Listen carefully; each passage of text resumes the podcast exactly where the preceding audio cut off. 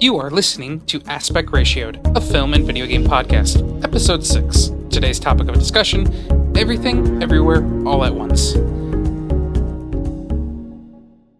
Hello, everybody. We are your hosts. I am Spooky Deer. And I'm the Rodgers Academy, and this is Aspect Ratioed. And we are back with yet another episode, and today we are talking about the highly acclaimed A24's Everything, Everywhere, All at Once.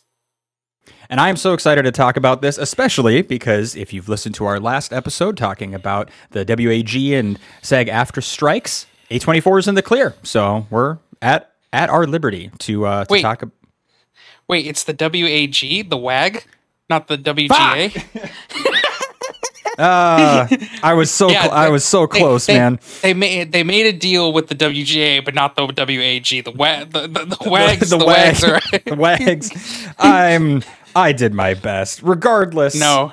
A24 Um, is playing ball with all of our friends in Hollywood that are currently on strike. So it's on the table. I got my acronyms wrong. This will this will happen. Um, It, it, I mess it up all the time too. I'll probably mess it up a few more times today. right. Um, all we can do no, is our best. All we can do is our best, Rodgers. the unfortunately, as of the recording of this exact moment, no deal has been made yet. So we are still in a a moment of strike and solidarity. So uh, we are only covering content that we find appropriate to cover, and A twenty four films are appropriate because they are make, meeting the demands of the actors and the writers. So Because it's just not that cho- hard. It's just not that hard.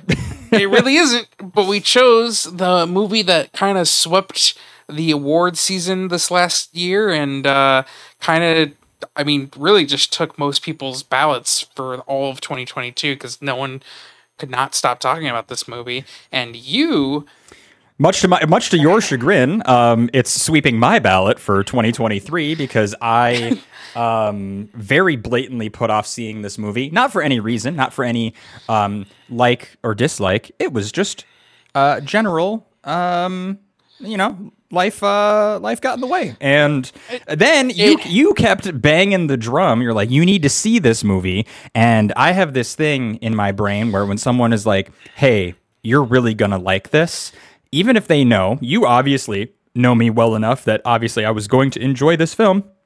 Uh, but the second sa- someone says, "Hey, you'll like this," I go, "You don't know a goddamn thing about me," and then I You- will put off watching it for 14 months. you, you, you make the, the idea that you're on a on a podcast with me to talk about movies and games and yet like part of this has to go off kind of recommendation as well like hey we're gonna watch this to record our podcast that's really funny that you're like well you, you can't recommend something i like because i'm not gonna watch it then because just It's it's You're like- different now. Now I have to be I have to be Yeah. objective oriented because there's content and I'm trying to like do my part and stay on top of things. But when it was just for my own my own delight and pleasure, I I I'm just a stubborn little dummy and I'm sorry. no that's okay but as always before we get into the main topic of the day we do have some housekeeping news so uh spooky how's uh how how, how is uh the the content creation grind going for you how's your uh adventures across the across the country going adventures across the country. I've been staying pretty local, but generally, um, things have been uh, things have been very very cool lately. Um, still kind of figuring things out. I've been do- I have been doing a lot of like bopping around or just generally not um, being in front of the camera or in front of the microphone um, because that's how summer goes, baby. But uh, just recently, um, once again, very cringe, but we have to do the update. Your boy streams on Twitch, and I just had my career highlight. Um, what was it last week? As of this recording, um, yeah yeah yeah truly, truly, uh, just a very, a very fun highlight. I have not been uh, playing video games on stream for a while. I've just been, just been a chat, a chatty, a chatty little, a li- chatty little lad. Um, really, just a, a continuation of what we do here. Um, and I decided, hey, I should probably start playing some video games again. So I had put in some content planning. Um, I'm revisiting uh, a very complex survival game called Project Zomboid. It's just a zombie apocalypse survival simulator. Never heard of one of those before. Um, and as I was playing it, uh, I was I was graced with a, a very a very large Twitch raid uh, into my channel, and all of a sudden there were you know 335 strangers watching me do what I do, uh, and that was an incredibly big deal, and was very uh, uh, it was just very very cool. I'm very very flattered, uh, and it really is just like a a stroke of luck, and yeah, um, it was it was thrilling, and I, I just I just hope I did a I hope I did a good job because in all fairness, like you get that many new people coming in, and my brain just turned into a polished marble. So, um, but it was very fun, and that was that was cool. Definitely, uh, it, it is it is a career highlight in many ways on that side of things. Yeah, it, it, was it was cool and it was great because I was in a I was in a little like Discord voice call with a few of your few of our community members, and it happened while I was in there, and I was just like, "Oh, like here we go," and I'm just like, I kind of watched you in real time, just kind of be like, "Holy mother of God!" Yeah. like the thing We're is, though, doing it now. the thing is, though, everyone was like, "Oh, Spooky's handling this like really well. He's really collected. And I'm like, I'm like, listen, once it happens, you just kind of have to accept it and go with it. So you're either gonna like you flub it up, or you're just gonna like keep right. going. You you you you soar or you crash and burn. And I think I was just lucky enough that I feel like I I feel like I soared. A lot of people were very very kind, reaching out to me afterwards, saying that I I did a good job, and um, obviously that made me feel really good about myself. And it's also fun that you were just like chatting with a bunch of uh a bunch of our homies in the community. Shout out shout out to them um, for just shout out shout out the community. Shout out the community. Literally could not do this without you for real. Um, but yeah, that's all that's really been going on in, in my life. Otherwise, I'm just big chilling. What about you, Rogery Dodgery? Uh, well, you say you're a streamer on Twitch.tv. I'm actually a streamer on Twitch.tv. He's so back, baby. A long retirement. I, he's back in front of the camera. After being away for like 14 plus months, I came back and I started doing some the weekly streams again. I just do like once a week. Started off, played through the Resident Evil 4 remake, and then uh, we played some Pokemon, and now we're playing some Bayonetta. So, I mean, we're we're having a we're having a ball, and like we're just taking it simple and easy. It's like uh, the last time I did this, I kind of got a little ahead of myself and tried doing it like every other day, and like just wouldn't find like free time for myself, so I got burnt out really quickly. So we're just like we're just kind of going with the flow, but I, I am having fun. I'm I'm keeping it like just super chill, and that's kind of that's working for me. Heck yeah, I'm proud of you. It's it's really it's really fun to have you back in it. I'm glad that you're taking a different approach because yeah, I think you you girl bossed a little close to the sun the first time, and uh, you know, much like Icarus of lore, you burned out. yeah, yeah, I I definitely did girl boss too close to the sun. I like I I legitimately was like You went so hard. To... you went so freaking hard into now, it. Was I successful into it? Quite a bit. Like oh, if yeah. you're looking at it from like a metric standpoint, like I, I I did some things pretty well to like in a constant stream of growth on that channel. Right. But, uh, but unfortunately metrics don't always don't always make the brain happy in the way that it needs. So Yeah. We do we do what we can. But enough with the housekeeping. You think? Should we talk? Should we should we work our way towards our our singular discussion topic, which will guide us gracefully into everything, everywhere, all at once? Yes, I believe it is time for that prompt that you're going to crush my soul with because you gave me a hard question. I did give I, you. You do be hating the weeks that I get the prompt because I'm, I'm, no, I'm, I, I'm in my head right now, man. Hey, so. hey, hey! I, I picked I picked the the prompt for the Spider Verse episode, and that was a that that was a a good one about like animators. So I'm not saying I don't put difficult questions, but like you, this is this one right here is kind of like what the what the uh, hell, man? We're gonna we're going we're going internal. We're not talk, we're not talking about the world. We're talking about ourselves. Um, so so let's do this. Um, I, read this verbatim from our from our document. The prompt. Rodgers. The prompt. Films have an ability to be an incredible emotional medium. Uh, this is going to be spoilers for our discussion today, but beyond everything, everywhere, all at once, what's a moment in a film that caught you off guard with how you responded to it emotionally? This doesn't have to be like a like a tearjerker, but it could be something that made you really happy, angry, whatever whatever it is. There's a whole spectrum of emotions that you can feel, and I think film does a good way of pulling that out of us. So, do tell I again hate you for this question, but uh, I I think like te- the reason why we kind of like grasped a tearjerker right away is because like cry- a movie making you cry means it has to have really connected to, with you. Mhm. Like you had to ha- have engaged with it and had to in- connect with you and touch you in a way that you like you like were letting yourself open for. Right. So you, like you you were letting that- yourself be like open and vulnerable while basically by consuming entertainment. Like I think it's a pretty it's pretty amazing how how powerfully things can can hit you.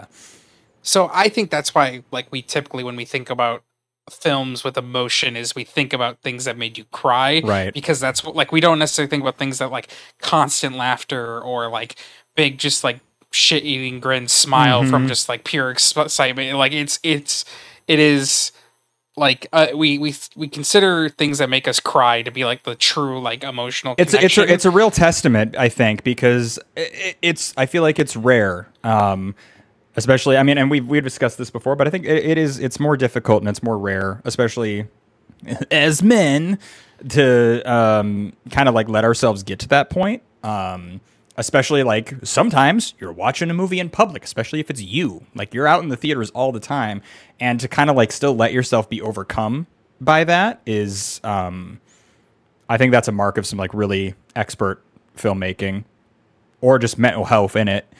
So yeah i i mean it, it kind of goes back to the whole like the the i gotta bring it up every every every episode the the lord of the rings Yeah, thing it's like let's the, get the let's get one in. the, the the boromir crying in fellowship of the ring scene is like Oh. it, it's like you see it and you're just like that that that hits the spot that that hits Mm-hmm. like that vulnerability um but to actually answer like um what is a moment in a film that caught you off guard i think like there's several things recently and it's things we've even talked about like like spider-verse when miles when miles gets first intro- reintroduced on the screen Mm-hmm. was like i was so pumped. I was like i am so ready to see miles morales again. I even i think i said that directly in that episode. Yeah, and I was like just so like like I was just so happy. And like that's something where it's like that doesn't necessarily catch me off guard, but it's just like it's clear like how much this means to me that how quickly I'm like I am really excited to see this fictional character again. yes, Um I think and another thing is like Puss in Boots catches you off guard because again it was that whole like this is a kids movie. Yeah, Yeah. right. Um, but I think for me, like, of, of, I watched a lot of stuff within the last year and a half because Mhm. I kind of went through a big binge of just like movies and like stuff I owned. And the 2021 uh, Japanese movie called Drive My Car, which I think was nominated for Best Picture, um, it's a three-hour movie of What? of someone essentially just being uh, driven around uh, driven around Japan for teaching classes because they have a whole rule like I, I it's been a bit since I've seen the movie so I can't like pinpoint all the plot deals Sure. spe- specifically but the essentially they have like oh you're gonna teach our like uh, you're gonna put on a stage show for us. Um, so you're the director of the show, but we have a whole rule because we had our previous like show director got into a car accident and then they were were out of work. So we decided to um, if you're gonna work for us, we're gonna have someone drive you uh, around, so you can't drive yourself. and the thing is, is that this whole movie essentially is there's a without going into because I, I do think you would you would like this a lot. Yeah, I'm looking this up right now. I'm, The- this is going on to my watch list. The first 40 minutes of the movie happens before the actual title card happens. Wow. So that's that like there's essentially a whole prologue before you get to the title card. So I'm not going to go into anything about the prologue, but after you get that, you essentially have this character that's kind of isolated and just living day by day driving around, listening to tapes, all this stuff and then they go to like direct um direct this play and that's where they meet this person who is essentially their chauffeur and drives them around everywhere and they start to bond over like all their life stuff. And it's the last 20 minutes of that movie that when the scene happens it is just like everything that you have had this build up and like just character development and like just everything all come together. When the payoff happens which you kind of expect to happen the entire time but like once it finally happens you're just kind of like oh fuck. Oh, oh no. Oh no you got me. I've been got. I've been had. I'm just like, Ugh. so like, it's just one of those it's so beautifully shot too like the whole movie looks gorgeous but it's just like it's just people essentially talking and going through day-to-day life Yeah. so it's not like there's not like any grand plot there's no like grand save the earth or like oh i'm trying to make ends meet or anything it's just essentially someone living their their slice of life day to day and it's it's very well executed Uh, this is this is definitely bumping up on my list because honestly, I love I love films that can capture that in a way where it does like nothing needs to be overwrought because like we're all living our day to day lives and I feel like we're all having like you know grand emotional experiences all the time and we just I don't think we often put it in that kind of perspective. You know, like every day is important. Um, Every interaction's important, so that's cool. Uh, I'll carve out three hours for it.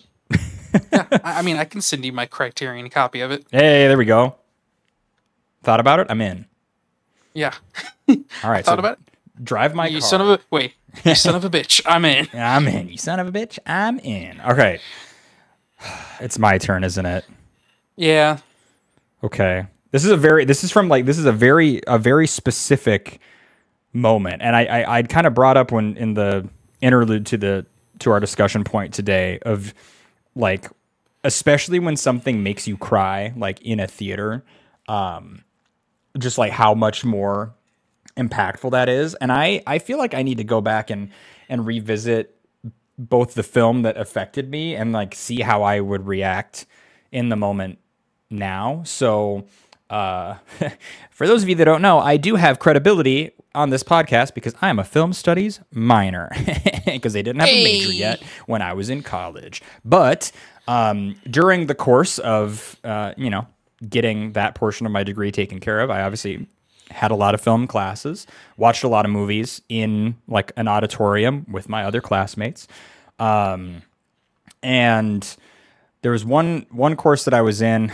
I don't remember, you know, whatever the the name of the course was, but there were about 40 of us in it, which was a pretty big class and it was always it was once a week held at like 5 p.m. because you know we were gonna end up watching you know two three hour movies whatever it was there needed to be nothing else like on your docket for the rest of the day so I came into class um, one day and professor was like today we're gonna watch Children of Men oh god spoilers for Children of Men. Um, I'll give a brief, just a brief backstory, and hopefully that'll help make sense why I was like impacted, I guess. But essentially, it's like a a, a near future post apocalyptic film. Essentially, every human being is like sterile. Like no one can have children. Like no more children have been born after like X date, and like the youngest person in the world was like a celebrity for being like the last child born and then he's killed. So there's just like there's no one like under the age of whatever, like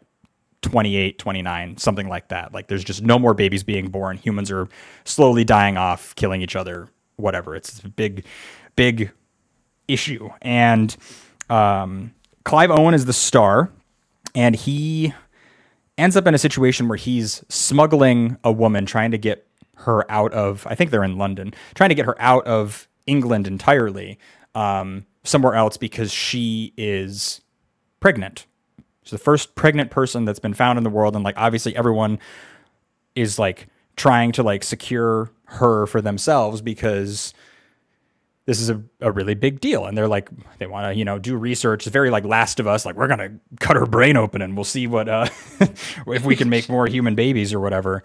Um so it kind of ends up becoming this like this big like road movie. Like they're trying to like they're working with different like cells of people trying to like you know get this get this woman out. And there's a climactic point in the movie. She gives birth to the baby which is um obviously very harrowing because like they are not in a hospital. They are not in a good place to be bringing a child into the world. Um and the next day the apartment that they're in gets attacked by like the government. So there's this whole shootout between the rebels that are trying to you know help clive owen's character this woman and her baby escape uh and they're you know all fucking killing each other. It's like really just it's terrifying right?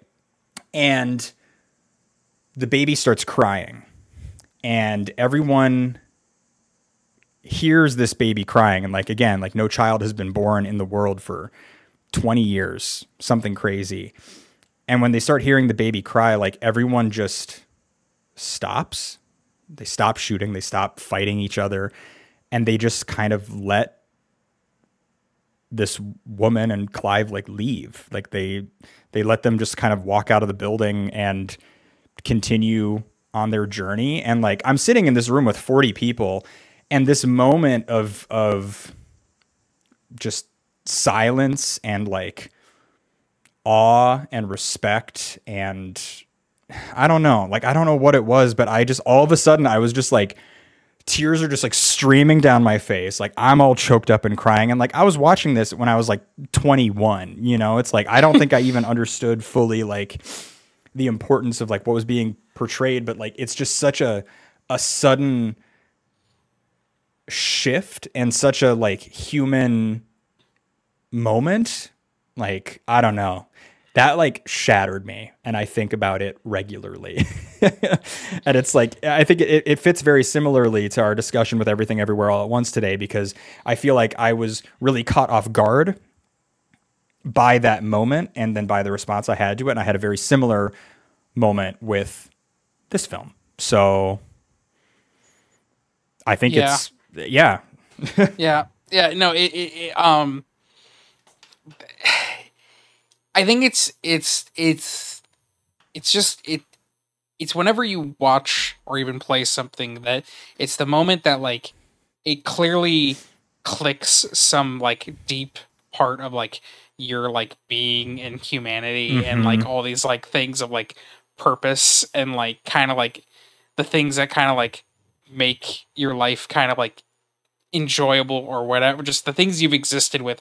And when something touches so deep into that it's like you're just like oh oh my god like it, it's like it's just you become an unstoppable water fountain yeah i mean I. I really feel like it, it it really like reached in and like wrenched something in me and i just like i still don't fully understand like the response that i was having at that time or like why it hit so much like that but it's made me kind of scared to like go back and watch children men which is a great movie. Eh, there's like it's a that is a fantastic film but i just um it it hit me at a very like deep core. And now i'm i'm uh i'm almost wary of it. I'm, I'm wary of it one because it was such a strong emotional response and two i'm i'm worried what if it doesn't happen again? You know like what if it, doesn't, doesn't- hit the same way?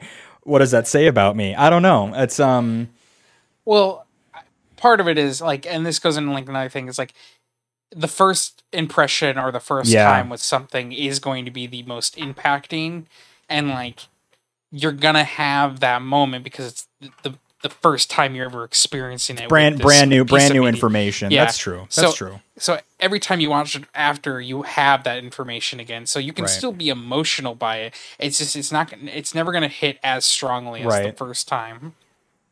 Um, because it's just like I brought up it kind of brought up a thought of another movie, the Elton John biopic with Taron Egerton, Rocket Mhm. Man. I went I went and saw that. Uh, like it was I think it was the year before the pandemic, and it has a similar thing.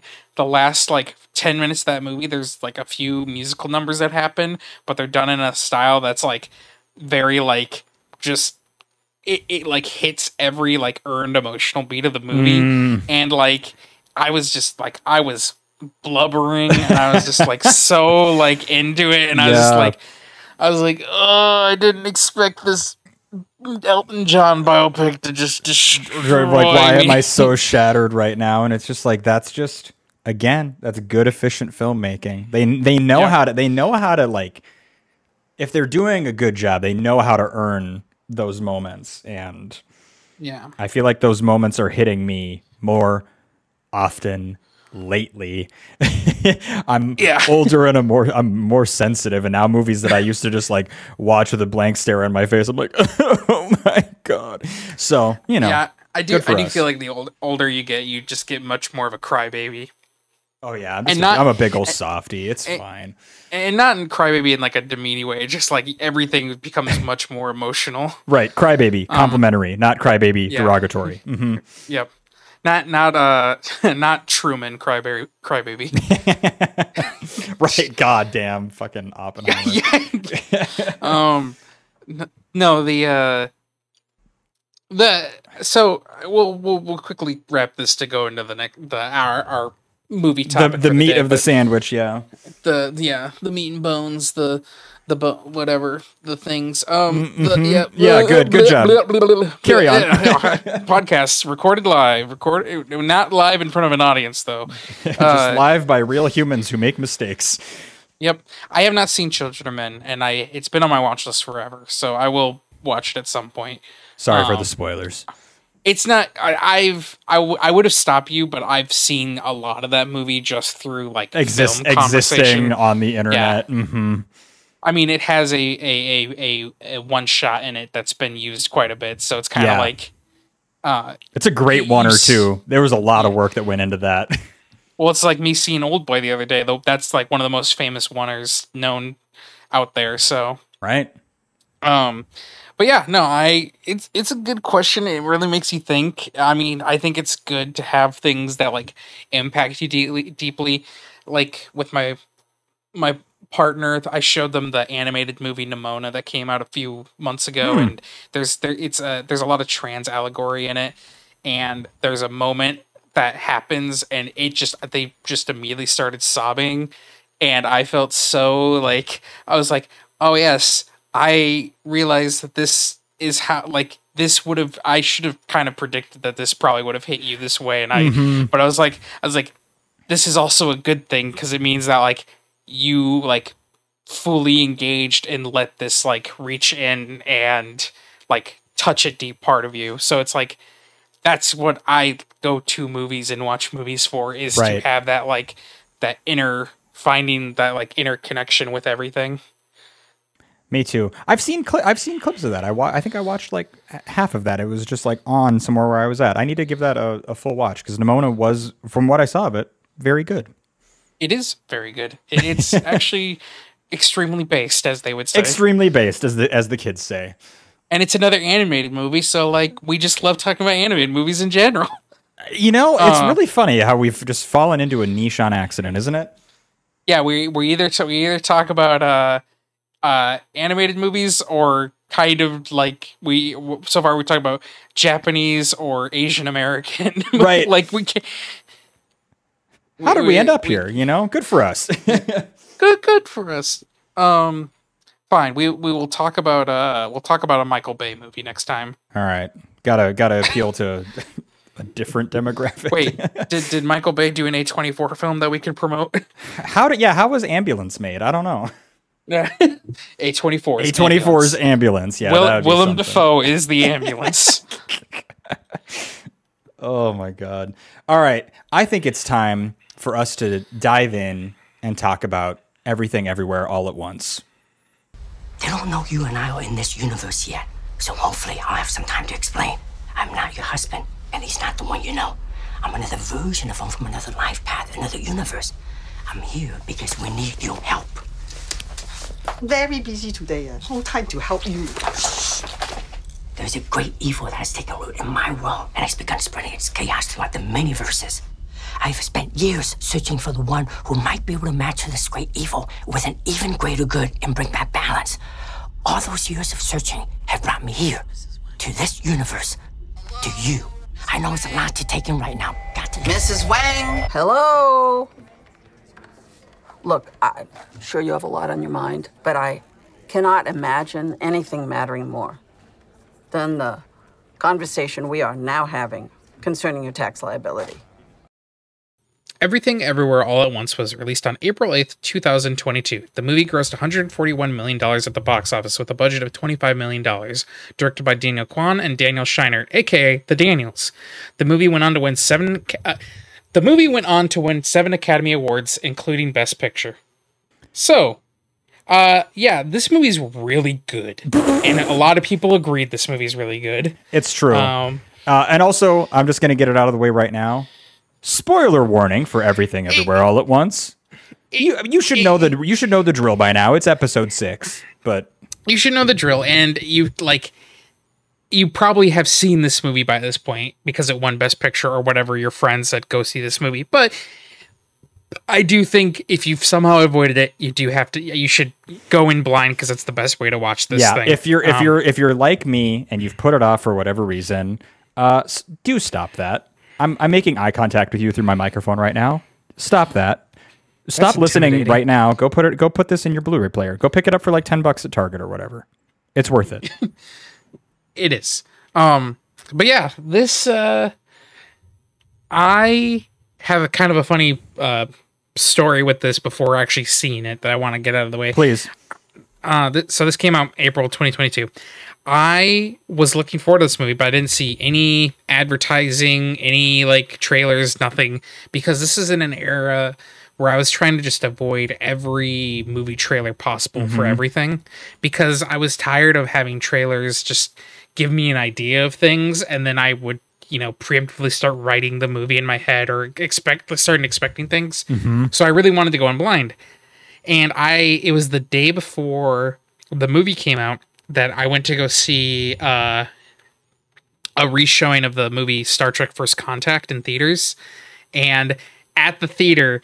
The trailer eh, at the trailers before the movie started, they had an Everything Everywhere All at Once Oh, trailer. no. So I saw a trailer of the movie, and I'm like, I'm seeing it tomorrow. And I was so close I to getting so away good. with good. I did so good, but I, I kind of blinked out the trailer. I just was like, all right, just try and like not focus on the trailer and just mentally shut off whatever you're seeing. But I was like, ah, I was so close.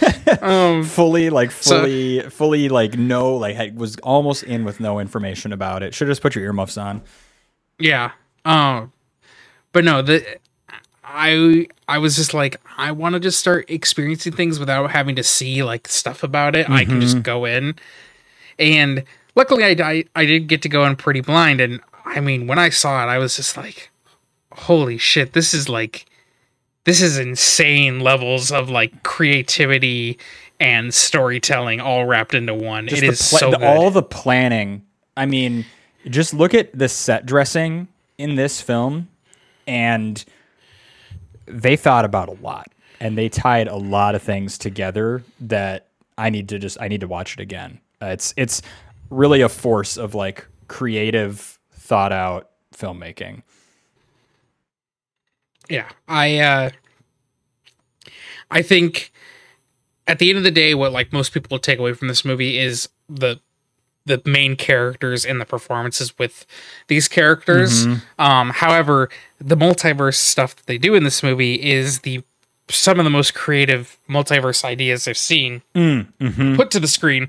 And we have the Spider-Verse movies that are ob- obviously very good as well and we have clearly an influx of big budgeted stuff trying to do multiverse now because they're trying to be like, well, everyone wants to do multiverse stuff and we should do all these crazy things and get all these old actors to come back or recreate them with CGI so we can make a bunch of money to get butts and seats. Right, And yet farming farming this- nostalgia and whatever else we can do.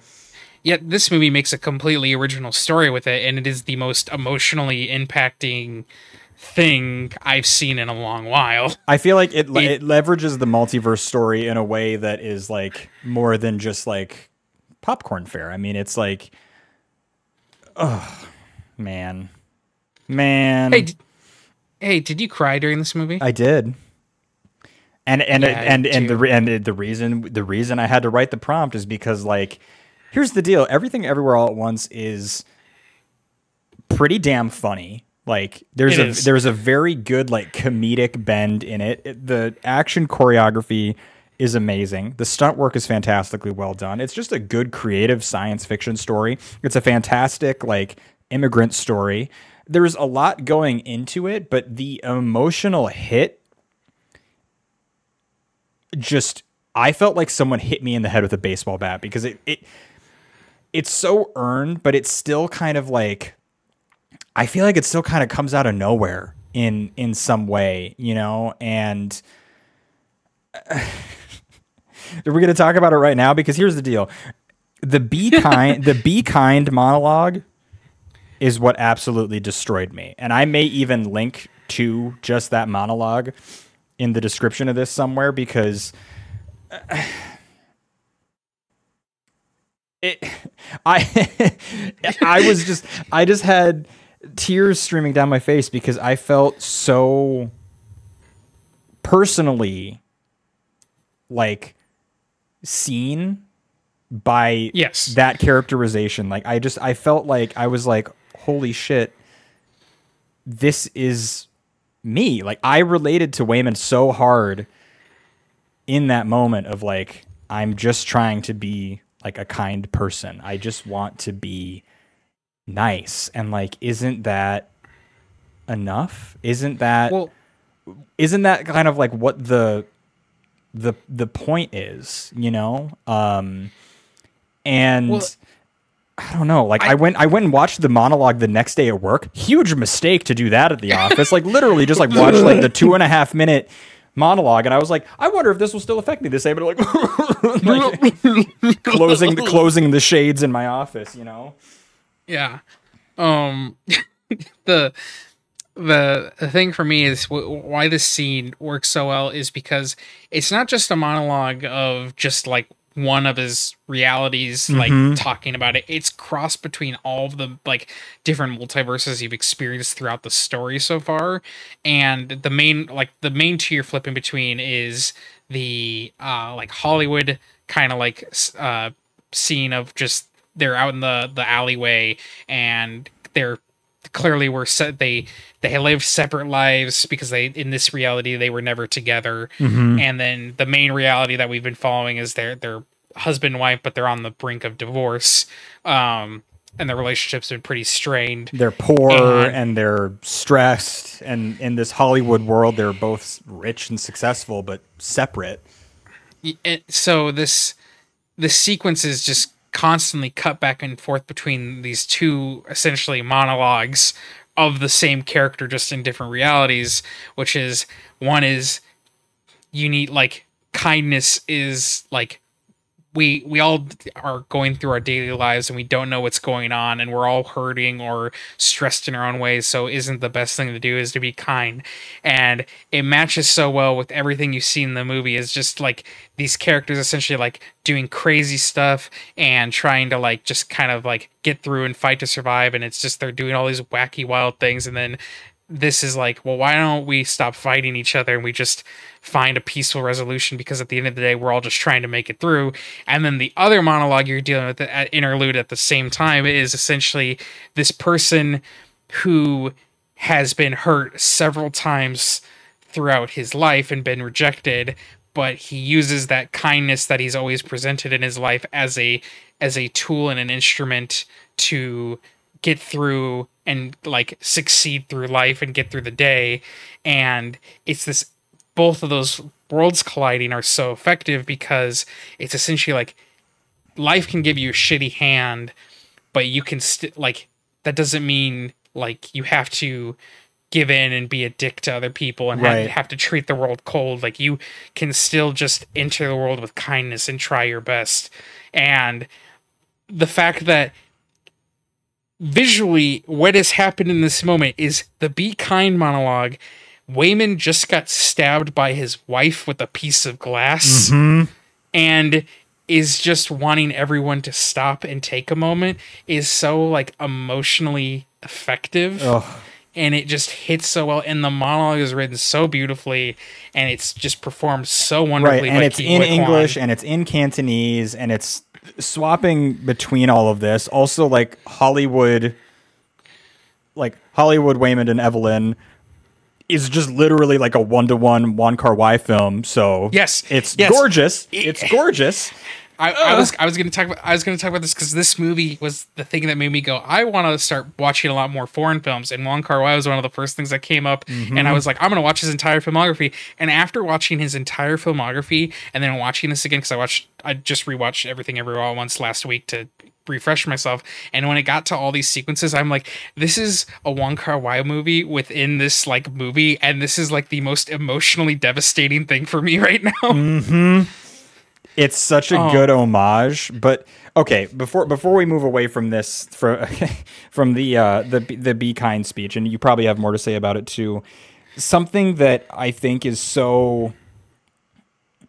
It's these like human moments, right? And it's like getting at like what the actual what is the actual point of like being a human and like there's this conflict that Evelyn has because she's very she's a very driven person. There's a lot of things that she wants to do and I feel like she she has a lot of angst in her life because the like main Evelyn that we know and follow, you know, is not successful. You know, she's running a laundromat and like she start, she sees these other universes of herself where like, you know, she is famous, she is powerful, she is capable and all these things and like and in this in this Hollywood reality that they're in, you know, Waymond still comes to this point where he's he's like, yeah, we are really successful, but like I would have given anything just to like do laundry and taxes with you. And it ah, ah yeah, yeah, yeah, yeah, yeah. Let the emotions in. Let the emotions in, spooky. Um, no, the the in another life, I would have loved.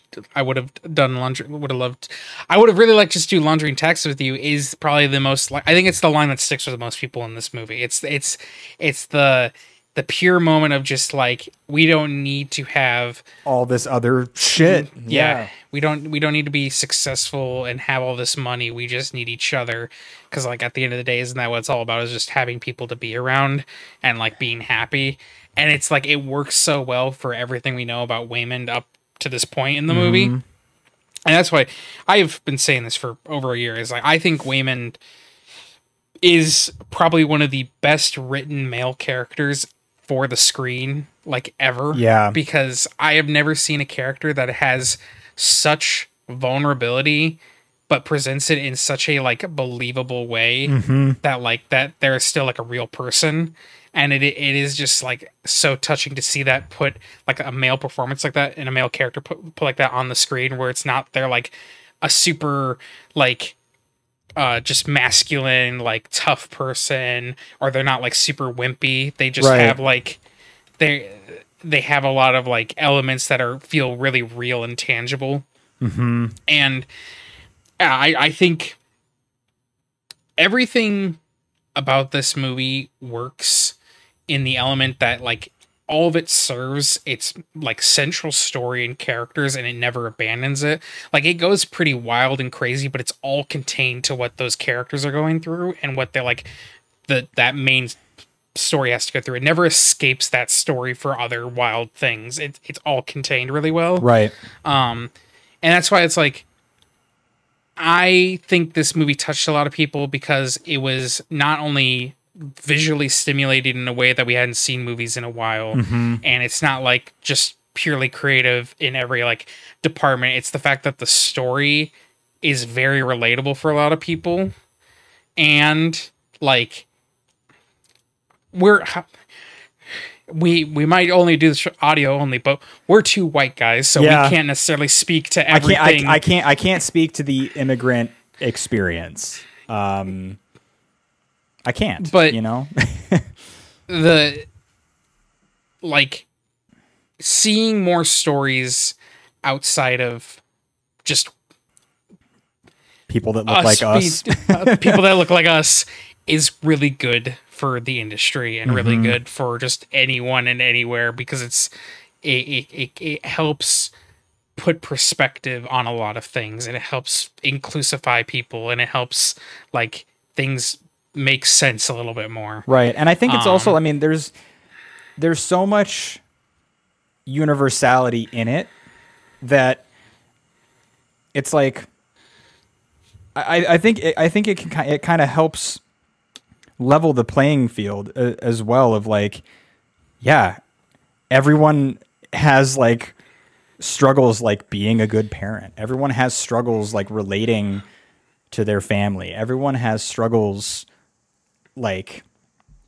fitting in to the world, you know? And it's just it's it's really helpful to see that portrayed by people who are living a very similar life, but it's also like different in a lot of like really deep and like meaningful ways. And like every every scene that like takes place in the laundromat, I think is is just a really like telling experience of Well, I I think uh, one thing I really like about this movie is that the first ten minutes is essentially like a prolog Mm-hmm. where it sets up all the laundromat stuff. It sets up all the character dynamics. Like, oh, we got to like figure out our taxes. Oh, there's the divorce thing introduced. There's Joy and her girlfriend and like uh Evelyn's Gong- and Gong father, Gong, yeah, and Gong, right. and like like there there's all these elements and story beats set up, googly eyes, all this stuff, just like perfectly established and not so hit over the head, but all the things are like all the seeds are planted. Right. And then and then it and then it has her sitting at the table with all the tax information and says part one, everything. So like you know like what you just witnessed was essentially like the before part one, that prologue beat. So then everything happens and that's where you get into the you essentially get the multiverse setup. You kind of get the more like funny. I think Right. part one is the the funny chapter of the movie. Absolutely. where, like, the like pseudo Terminator storyline and like Yeah. yeah. like like Waymond eating like uh Alpha Waymond eating the the chapstick Oh and then going God. full like just just full uh like Jackie Chan uh feature of just like martial artist and just crazy like cinematography and capture like everything's captured really well. Insanely good stunts. Yeah. Um, really, really like, good coordination there. Just purely Well, from a filmmaking standpoint, like it's it's nicely done. Like you know that the stunt coordinator was on set and maybe even behind the camera during a lot of Well, that. and and it's great when you have Michelle Yeoh and Ke Huy Quan, who are both like experienced veterans with these type of things, Right. like they're both they had a long, like long career behind in front of the camera of like doing this type of stuff. martial So arts like, films and yeah, yeah, um, so it it really works here because like they know what they're doing. So you know it like when you capture that in camera, it feels much more again tangible. Where like Right. every everything's happening and you're it's very engaging and exciting. So part one i think is very funny i think like the butt plug stuff is really funny yeah, uh uh jenny slate using her dog as a like a weapon is Mm-hmm. like i love i actually this brings up a thing i love when movies uh purposely switch out real things with like puppets and, and you it just a look and it just looks shitty, like on purpose. like, yeah, I think that works so well for things like this because it's like, yeah, we don't like you can either make it gross CGI blob or you could make it a puppet. And I think the puppet is better because it's like it's just committing to it that like that, that's what you're doing. Because it's like she's just feeding the dog. It's like you know it's a puppet and you're glad it's a puppet, but it's just like you see it go fling and you're just like that's hilarious. it makes it a lot Like- funnier because I think yeah, to your point, if they if they had done like a CG dog, then it's like this is kind of like sad. yeah. Like this Um, doesn't this doesn't land as funny. And then uh like they even set up like the the Raccacoonie stuff. oh my god. They, they have Oh all, my god. they have all like the jokes of like ev- the way people have to get their multiverse abilities is by doing weird actions and you get like people who are like putting their butt on a photocopier like licking a lamp like uh Eating chapstick. Um, there's like i think i know like one guy fucks one of lamp. them's- one one yeah, guy yeah, fucks one guy a lamp. fuck- yeah. fucks a lamp, yeah. And then there's like the butt plug, like sticking the the thing up the ass. Um, and then doing a whole fight with the trophy hanging out your ass. Yeah. Yes I- I- it's like um all of that works because those things have been like they're all earned because they're all established appropriately like the ru- the rules are laid out and once you know the rules everything follows those rules they never break the rules Right. so like once you it makes everything so much like oh i know what they're doing oh i know what's gonna happen oh my god like ugh. Right. It's just like ugh. The paper Like- cuts. The fucking I- paper cuts. the the paper cuts is the worst one because you're just like you're like no no something else please like I, no Uh, no one wants this. Yeah. I also like that the, the way they do it is they do it in like a very flashy cinematic style of him trying to get the paper cuts where Mm-hmm. it's like the like just the way it's filmed is very like um Everything is hanging on it, and it's so bizarre. it kind of has that like Edgar Wright like Scott Pilgrim stylization Mm-hmm. to it. Um yeah, I th- I think just every element of part 1 is, is set up and paid off so well and it has like all these like good punchlines to them and you, you feel very like engaged and you feel like oh this is really funny and i'm having a good time and even like when jobu tupaki showed up who was uh, a multiverse version of evelyn's daughter joy it's like the first thing she does is blow up a cop's head and then uh she beats a security officer with two giant dildos. It's like it's all these ridiculous things that It's- are just like it's so cra- it gets so crazy. And and yet it it both works by being funny and absolutely horrifying. Yeah. you know? Like Um, turns the man into confetti. It's just like that's a hell of a way to go. The, the confetti thing is such interesting because it's like there's that part of me. It's like now did he explode into confetti or did he like all of him himself turn into like the more you think about it, is it's like he confetti? Yeah the deeper it goes like- the worse it is also the the guy who gets like the the wrestling move like flipped and neck smash. You're just like Mm-hmm. oh it like it that that hallway scene Mm. ramps up very quickly and you're just like and you're seeing it through like normal evelyn's eyes like you're watching like this scary version of your daughter just absolutely murk dudes in the scariest way you're Juju Chabuti. juju chibuti and the Um, rak- we need raccacoonie like raccacoonie Yeah. I, I I also do like like uh the, the line it's like it's like you're the reason why my daughter got a tattoo and why she never calls and you're the reason why she's gay and why she, just thinks she's she- gay. Yeah, yeah. and, and and she just stops like wait wait wait, wait you're you're you're held up you're you're still held up in this universe that your daughter likes girls in this universe? It's Mm-hmm. like it's just it's like hold up hold up. I might be like an interdimensional like multiversal being of like infinite power but like hold up. Hold up. Yeah Uh. exactly it's like th- this is what you're still gonna focus on. Yeah. Yeah. Um but the going the raccacoonie thing uh, so do you know that it's voiced by randy newman I did know that, which is so incredible. yeah, but it's the one of the best lines is just like the when she walks in on Raccacoonie for the first time, and it's like, "Don't tell anyone." It's like she's seen too much. Get her. Get her. it starts like, Ugh. um. Also, like how every like um multiverse thing is like match cut into the combat, like the choreography fighting, like when it's like the the spinning of the egg, um, and then like throwing throwing it and like all these like other like punches and everything like when she cuts into an all, another universe of her getting punched in the face it's like everything has this like grandiose feel when anything, Yeah. like it, when any impact happens It's such it's Uh. such a good snappy way to edit, and it keeps everything interconnected. And who who edited this film? Who was the editor on Uh, this? he edited all in Adobe Premiere. and I- it- heard it- that. the t- the timeline is absolutely disgusting for some people, but I think it's great. I need to I need to look up the time. Yep. Oh, Paul Rogers. Paul Rogers, Rogers, the I, editor on this. I, I I I made this. you could have been. It could have been you. it could have been me. It should have been Um, me.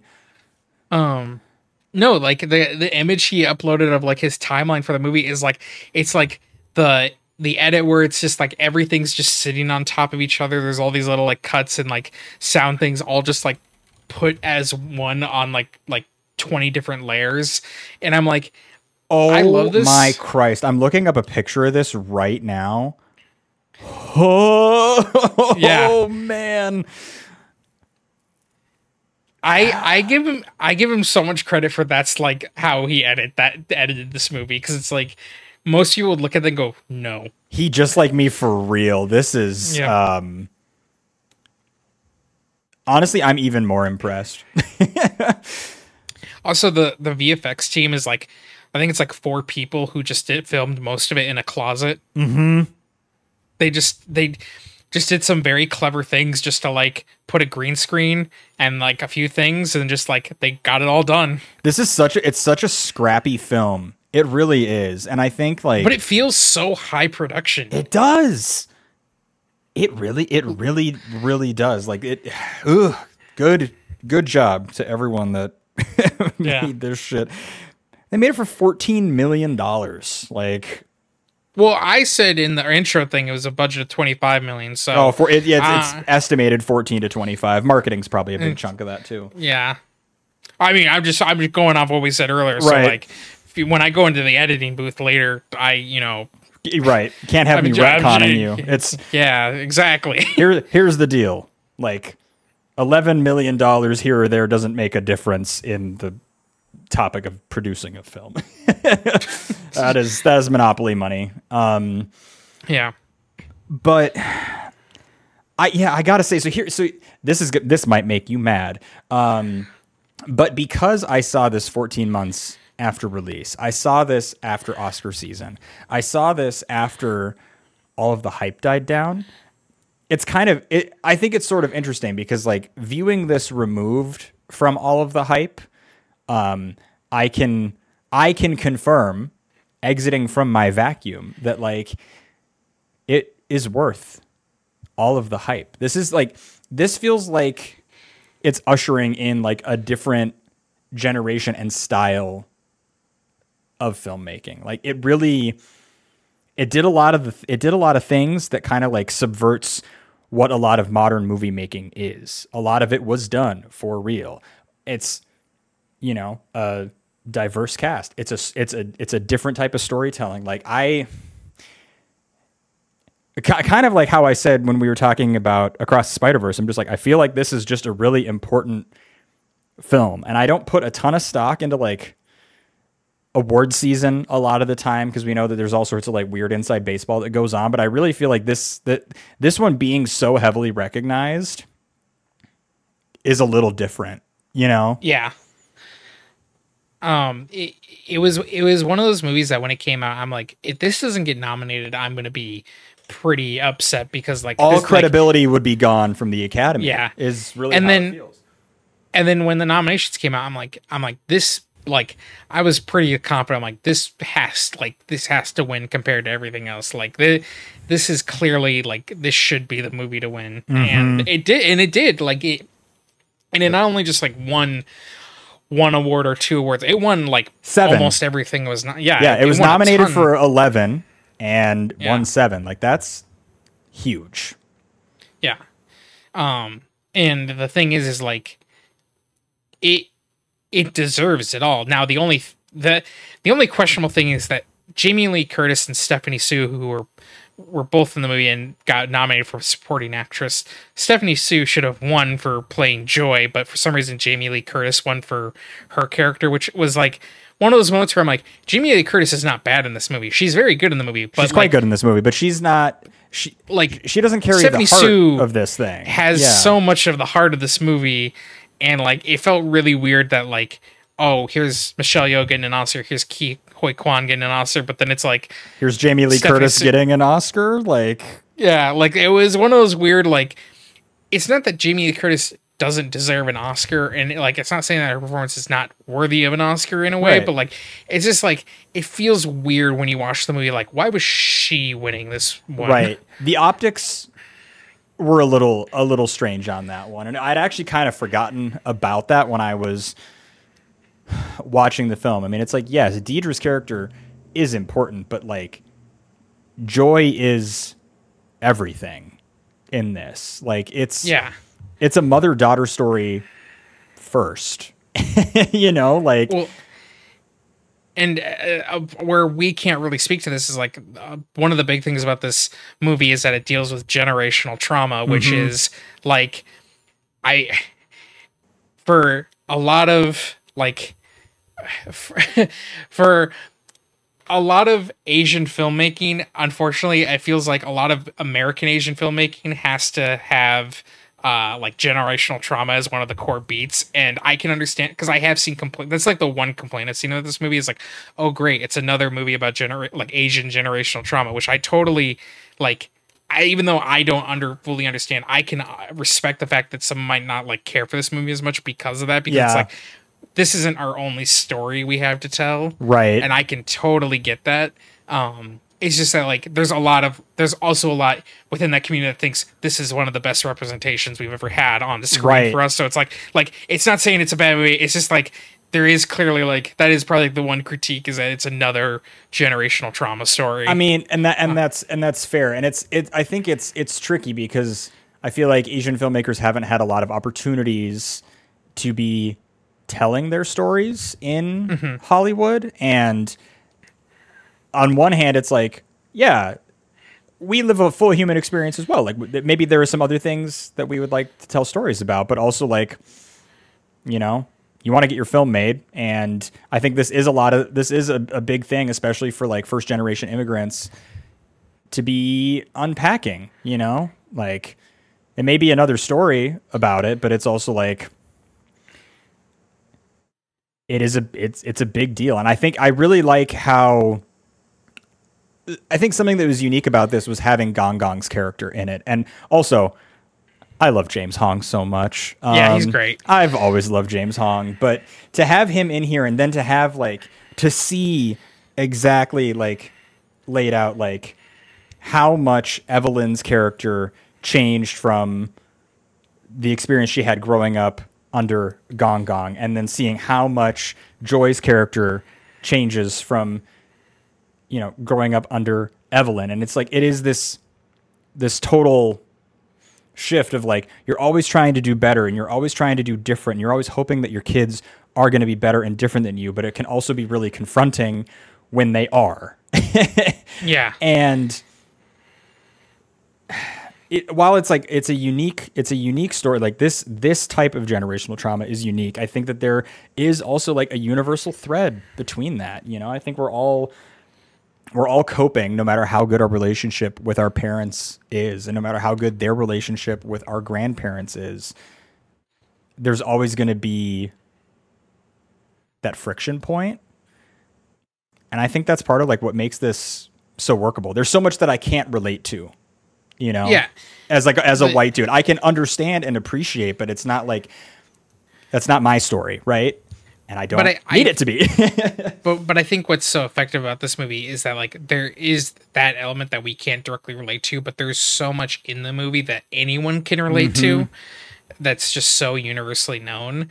Um and I think like it's just interesting to see like so much of this core like of the the story of this the core of this story is just about like acceptance and love and being enough. Mm-hmm. And like it's great that like when every character finds that for themselves or like at least gets that message reintroduced into their like perspective mm-hmm. because like it, it's just like evelyn the whole movie is essentially just like going off of the fact it's like well i gotta get this done because like we have all these thing responsibilities and we can't like and like i'm gonna live in my like kind of safe little bubble of like everything i'm doing because it all has to work this way and this is how it's always worked and this is how i've always got things done. And so like when anything new is brought up she tr- tries to reject it she's most of the very until she- resistant. Yeah. Yeah.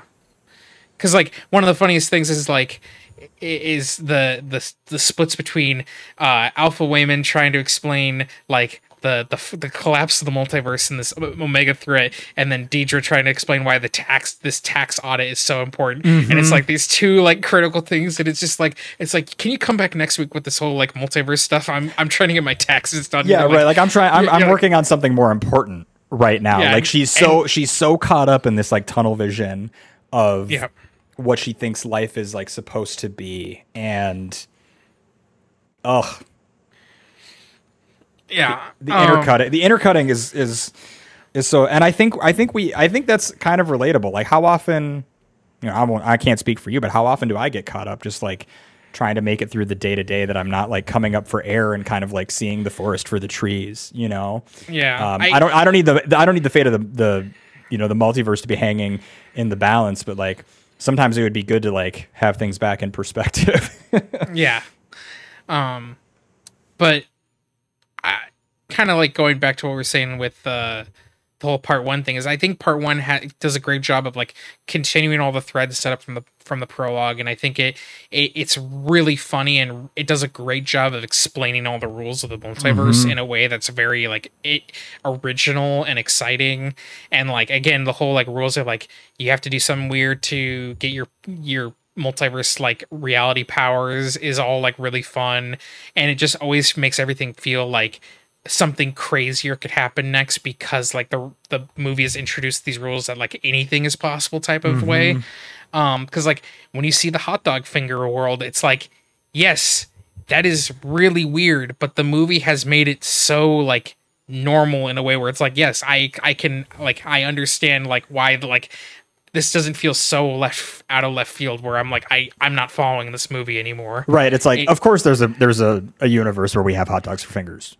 I, I do love that ketchup and mustard comes out of. oh the, my god, It's, it's like uh such a revol- so revolting to like watch. Like it's like so unsettling, but it's also just like, all right, but it actually does go back. The one of the things if on a rewatch, what I love is like when you look at the prologue, like you see this the like the the musical like romance thing on the TV, and it comes back again. So all these things are set up clearly in this ten minute prologue that like if you really pay attention, they all come back full circle in this movie.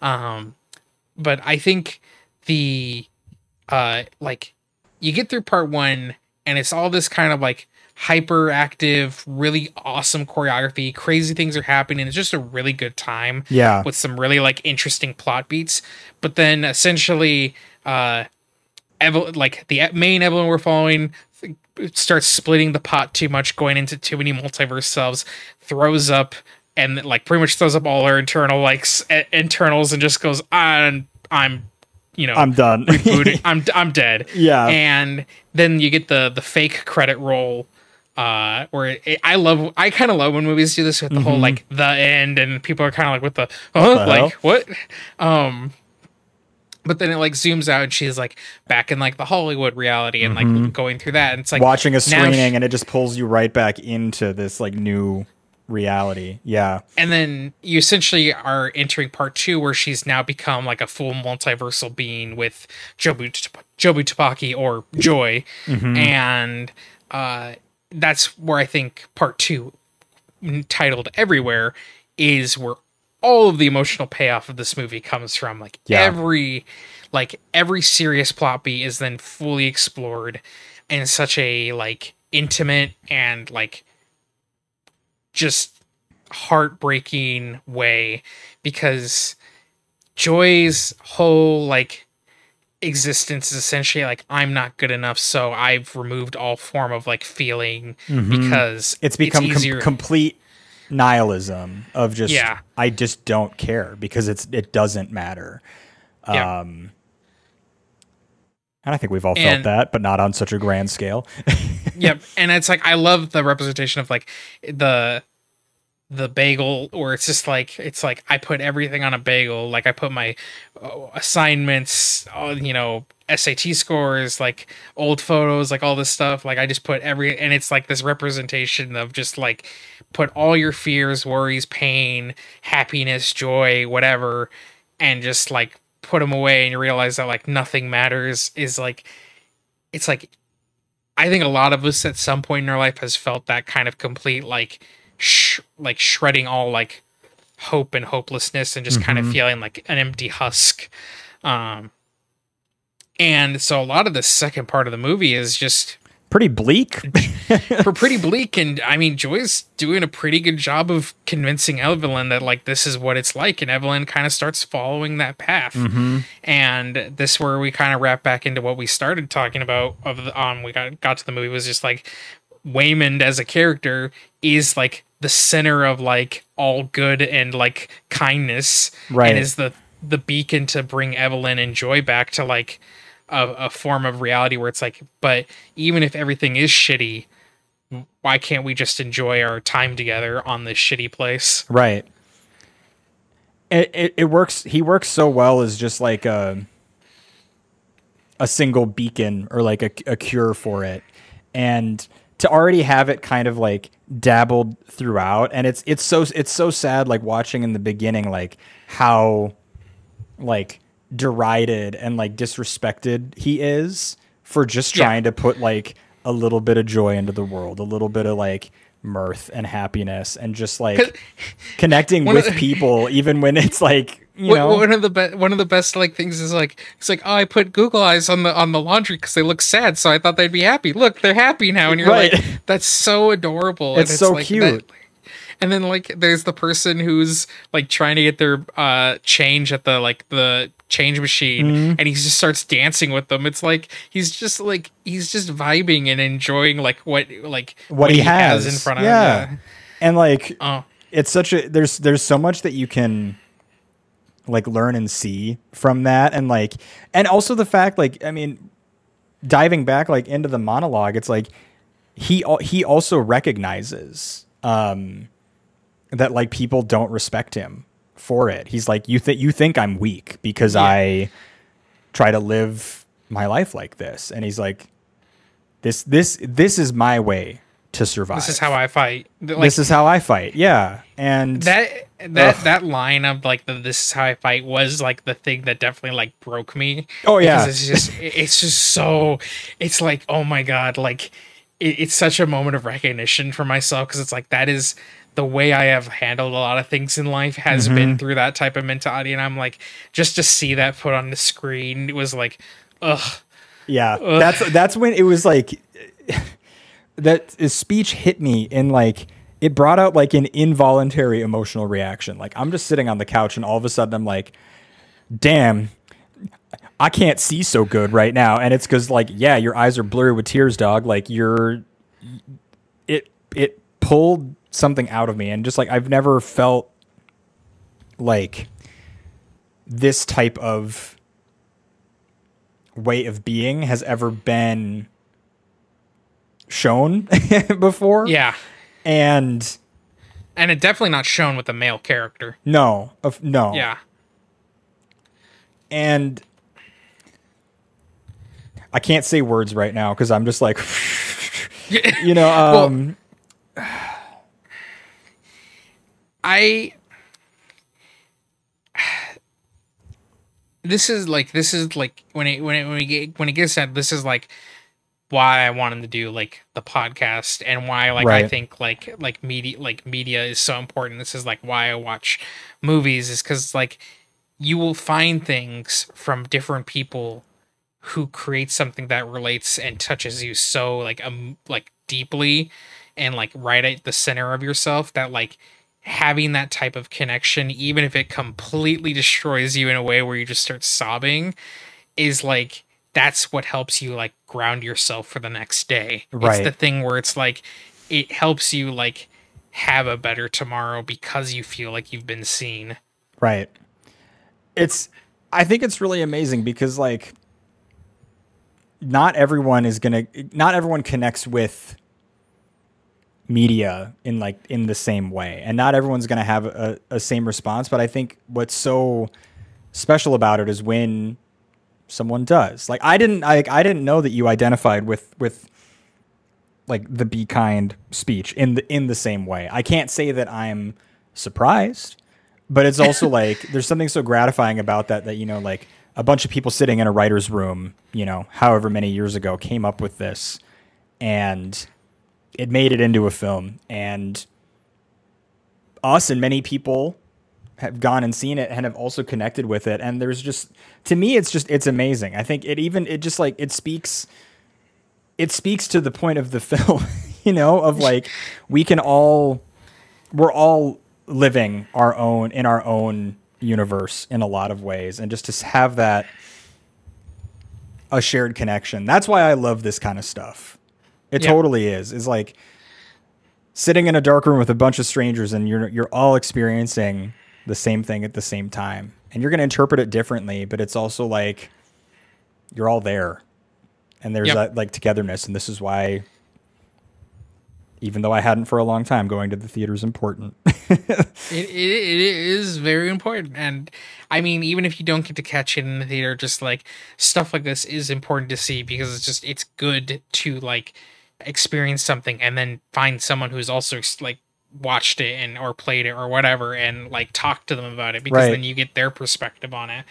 Um, because like one of the other like cru- like crucial like emotional moments of this movie and it's like how bold like if this you would never see this in like a 200 million dollar movie is the one of the biggest scenes of the movie is completely silent and it's two mm-hmm. rocks sitting on a cliff with subtitles with no like dialogue spoken. It just text on the screen and it's joy and evelyn in their rock form in their rock in the rock universe. And Yeah. that scene was supposed to have voiceover before.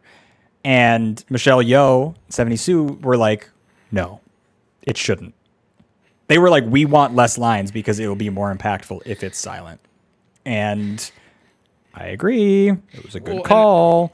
I, I think it's a good call, especially because at that moment is the Joy is essentially telling Evelyn that like the uni we like this is our perspective of the universe and it keeps growing by the next big discovery we find and mm-hmm. it makes us feel more insignificant and more shitty and like this is like how all this works and essentially it sets up this whole like perspective of like Evelyn is starting to understand why Joy is feeling this way and how she Joy might be right and like that's how like the view is of the world.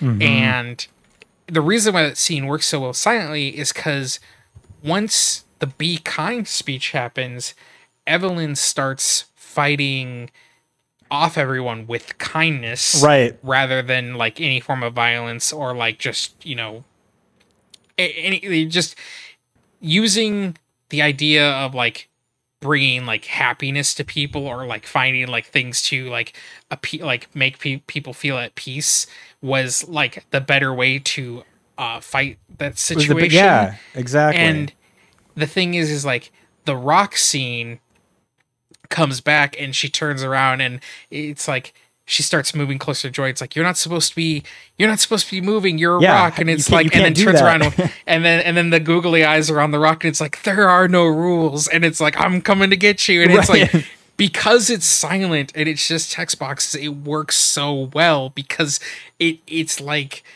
it makes sense. Like, yeah, because rocks wouldn't be able to talk, like have like voice lines. Mm-hmm. So like this this this feels like the interpretation we're seeing of the scene is like these text bubbles. Um and it, it just works so well. And it's like that's that's the thing is like the the final fight fight sequences of the movie are essentially like how about instead of fighting all you we we we make up any wrongdoings or we like find something that like that's what you like doing and that's what Right. you want we find the um, solution that's causing you like unhappiness, that's making Yeah. you feel like things don't matter or that you have to act a certain way when in reality it's like you kind of just you need someone to like be there and see you and connect with you and realize what you need.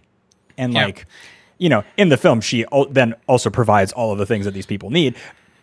But that's not like not everyone can do that, but I think there's still a, a a point of like as she's, you know, fighting, I'm putting that in scare quotes, she's fighting through this like stairwell of henchmen.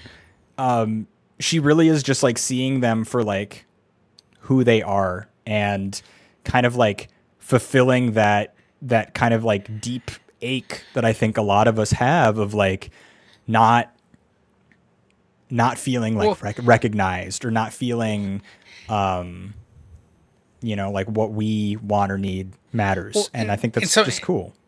And something that I enjoy about that sequence is that it's not like the solutions she's giving are like these grand, like oh here's a billion dollars or here's a house or here's like like the the first people she's like she gets like the two people to kiss. Clearly like they're it's like the idea of like oh they they're getting married or whatever. But Right. the next person is like oh just spinal alignment. It's like oh like your physical health makes you make you feel better. And then there's like Right. someone who gets like oh, after like a bunch of them like get you know put down it's like one has just like a puppy one has a cookie one has all the, it's just like simple things that are like like that can bring joy and like that's the whole like her daughter's name is joy so it's like let me bring joy into your life. Like it's it, that's definitely part of like what's being Mm-hmm. Right. hit over the head there. And it does and Um, it doesn't have to and the, and i think yeah like to your point it's it's amazing because it doesn't have to be this like grand thing. It doesn't have to you don't Yeah. have to solve all of your problems. I feel like that would undo the yeah. the meaning of the film because at the end of it they just go back to like running their laundromat and like still kind of having like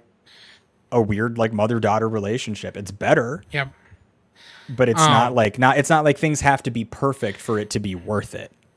Well, and and what I enjoy uh, about that moment where she's fighting everyone off is that like then there's like the sequence all the like multiverse realities of her like trying to make things better for all these other people mm-hmm. and like the alternate realities of all these people.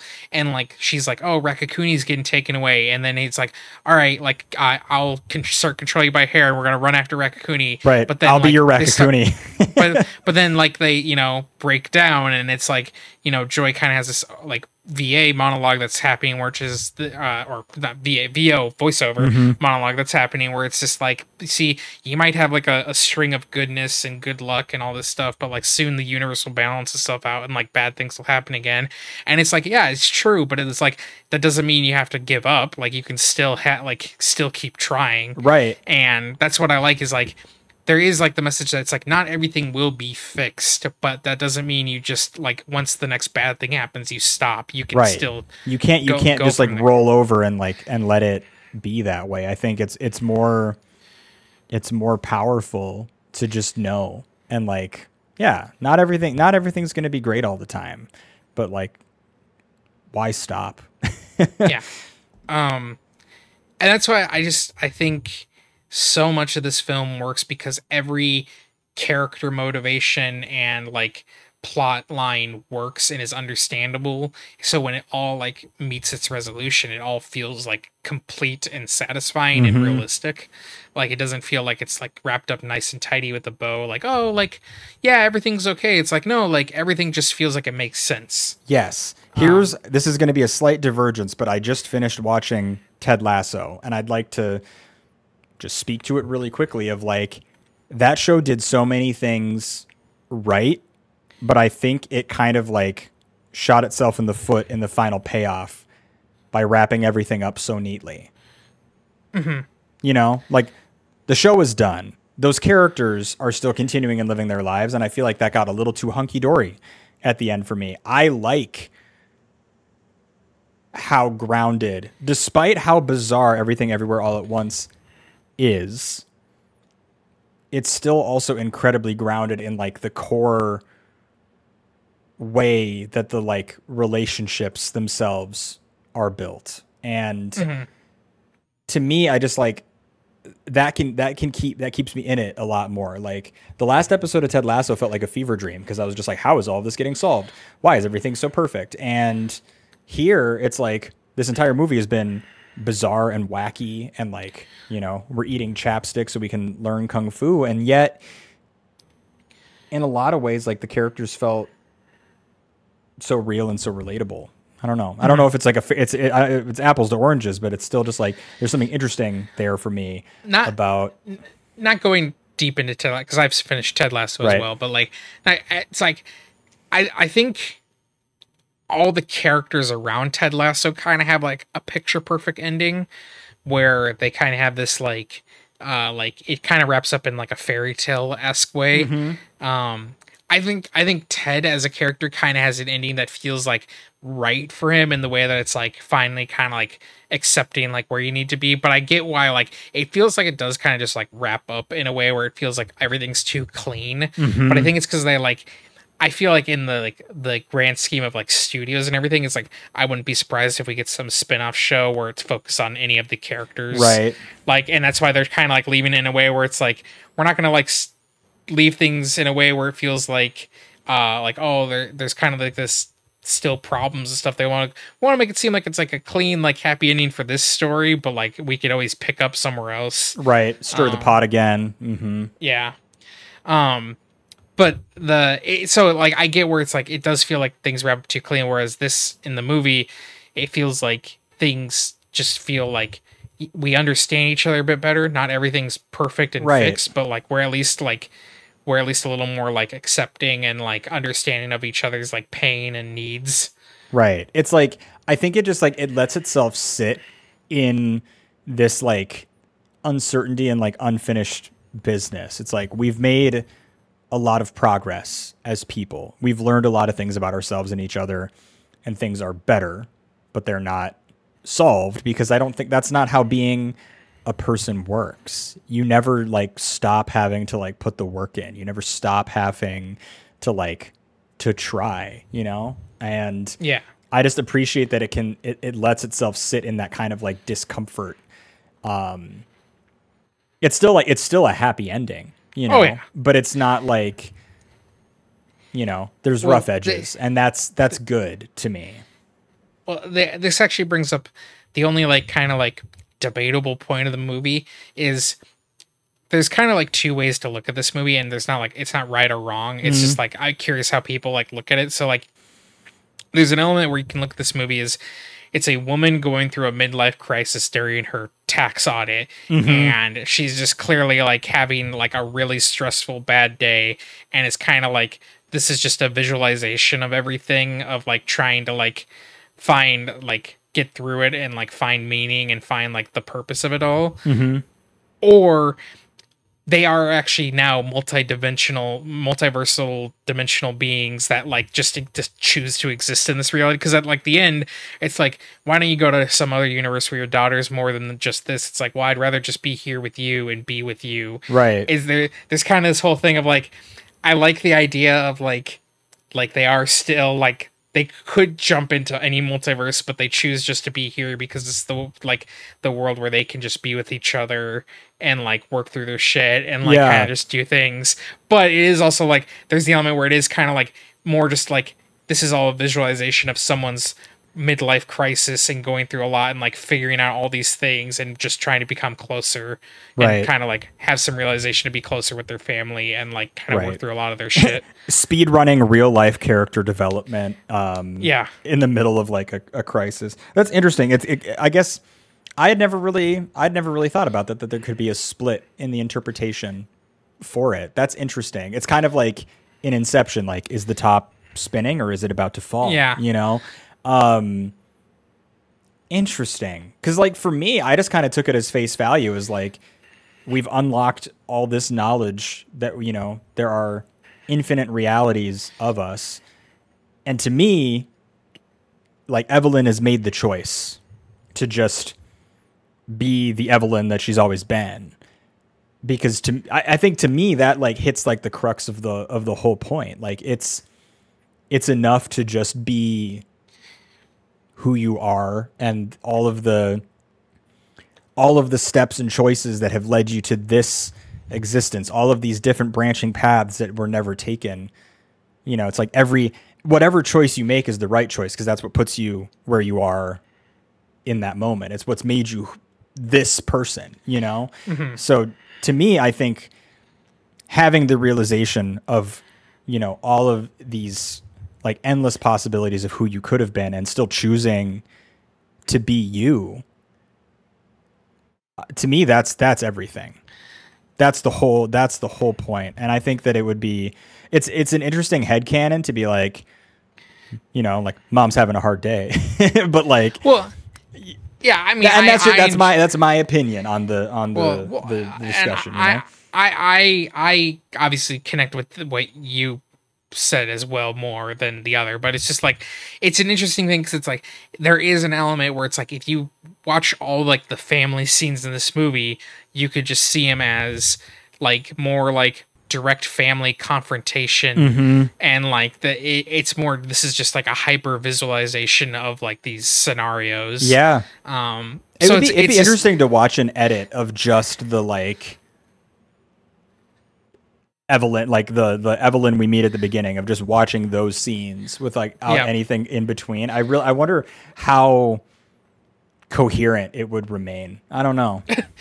Um, but yeah, no, I I think it's just like I I prefer thinking it's like a multi-dimensional being that can like go anywhere and anywhere but chooses to be like here like thing like I I like that um more just because I think that's more of like a creative fun like way to like think about everything but it's it's just interesting because like it's not right or wrong like it's however anyone anyone wants to interpret or like look at things but it's just it's a neat little way of like viewing like how you can view media in different ways Right. Yeah, it, it's it kind of it's kind of funny like speaking to that, you know, we're all sitting in the in the room having a shared experience and yet we're going to take a different um a different feeling out of it at the end or a different a different interpretation and that's all based off of everything that we've done in our lives up until that point and how it's going to hit and like resonate with us or if it resonates with us. So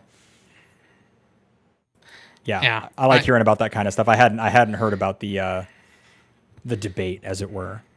Yeah. Um so I think I think we've uh covered what we needed to cover about the movie. I think we I think we both really uh I think we both really liked this movie. Yeah, it was it was think- all right.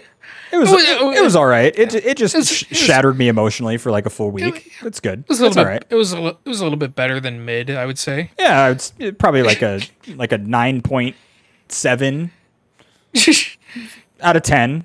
You know, eh, eh, you eh, um, no, I, I, I love this movie. It's ever since I saw it, it's it's been one of those things where like every time I watch it, I'm like, yeah, this is probably always going to be in my top ten, probably top five movies of all time. yeah. Just because I think I think it's so well made, and it, it is honestly just such an. It feels like such an important movie. Like a hundred years from now, this movie will still feel very like important, Right. Type of thing. And I think it's going to Oh. age really well too, yep. which helps. Yeah. Um. So, uh, w- would you uh would you recommend people to watch this movie? Without a doubt in my mind, I've already been going to bat on it in our Discord. yeah. Yep. Uh, but I think it's uh it's time for our little uh our little Our little, our little get, Tomatoes, guess, guess- the guess the- Metacritic, guess the review, the review So, scores. I'll I'll pull up the scores and I'll have you guess. Uh, what do you want to do? Do you want to do Metacritic, Rotten Tomatoes, or Letterboxd? Let's do Rotten Tomatoes. You'll have to remind me of the scale that they do between critic and viewers It's one to a hundred percent for both. for both. Okay, I like that. Okay. Everything everywhere.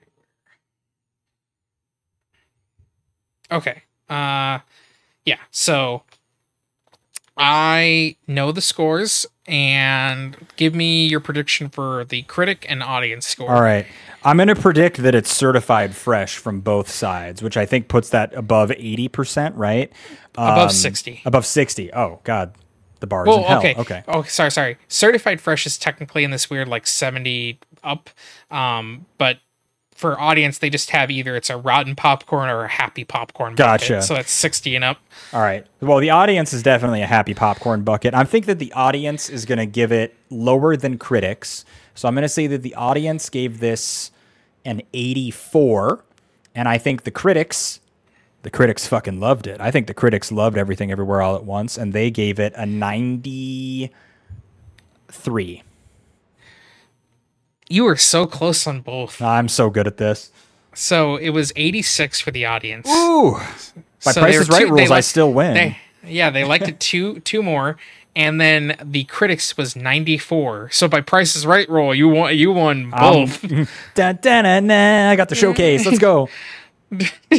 Come on down. I'm now an interdimensional being, right? Like that's yeah, what I yeah. You, you you you you opened up your third eye. there we go. Uh, but yeah, it, I it- it's one of those movies that like it definitely like I think a lot of the critic like praise and then like people went to go see it were like this is really good so it made a lot of people say word of mouth go watch this Mm-hmm. and it did re- it did really well for like eight weeks straight like it was just constantly like making Just the popping off. of money every yeah Good. it just kind of stayed in theaters for like almost the whole summer which i loved because i was like i can go see it every now and then Whenever I want. Yeah. yeah but yeah um kind of before we wrap things up i think the only thing i just want to bring up is that we do have uh, a listener support active now Ooh. um, through through our uh Spotify podcasters Anchor hub hybrid thing. Um, because Anchor used to be the thing that hosted all podcasts and Spotify bought it, so it's called Spotify for Podcasters.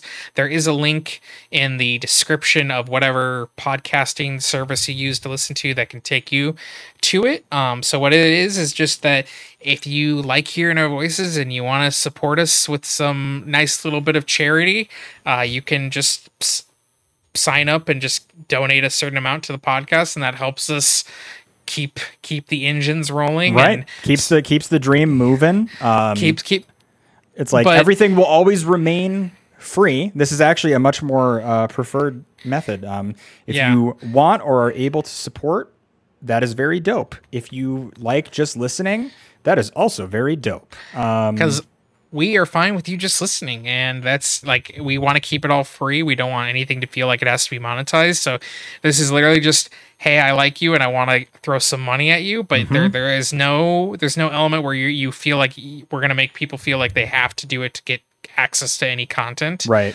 um No and- obligation, no paywalls. Just if if this is the way that you like to tell people, like, hey, this is cool, then Thanks. However, however, if you do decide to show any uh, support through the listener support, we will uh, do a nice little shout out to you on a on a podcast episode. We will shout out whatever username or name you provide, um, and just have as a little like thank thank you for these supporters for supporting the podcast. Exactly. And if there's a, if you would like to support the podcast uh, for free, uh, outside of just listening to it, you can give us a five star rating uh, directly in your Spotify app. I think that helps people see it. I don't know. Or you could just share it with your grandma or your friends or whatever way. Grandma loves know. movies. I think grandma. I think grandma loves movies. You know what grandma loves more than movies? Grandma loves Dark Souls. Well, God, I would pay money to see someone's grandma play Dark Souls. Um, Me too. no, I think she just loves hearing Spooky and Rogery Dodgery talk about uh, whatever we choose to talk about in a given week. So, you know, do it for your grandma. Hell yeah, buddy. I, I like doing this with you. I like doing this with you too, man. This is always this is always a highlight of my week. E. All right. Well, I appreciate everyone listening to Aspect Ratioed. I'm the Rodgers Academy, and that is Spooky deer. thanks for listening. Love you all. Bye bye. Bye bye now. Bye bye. Bye bye. Bye. Bye bye now. Farewell. Bye. Bye.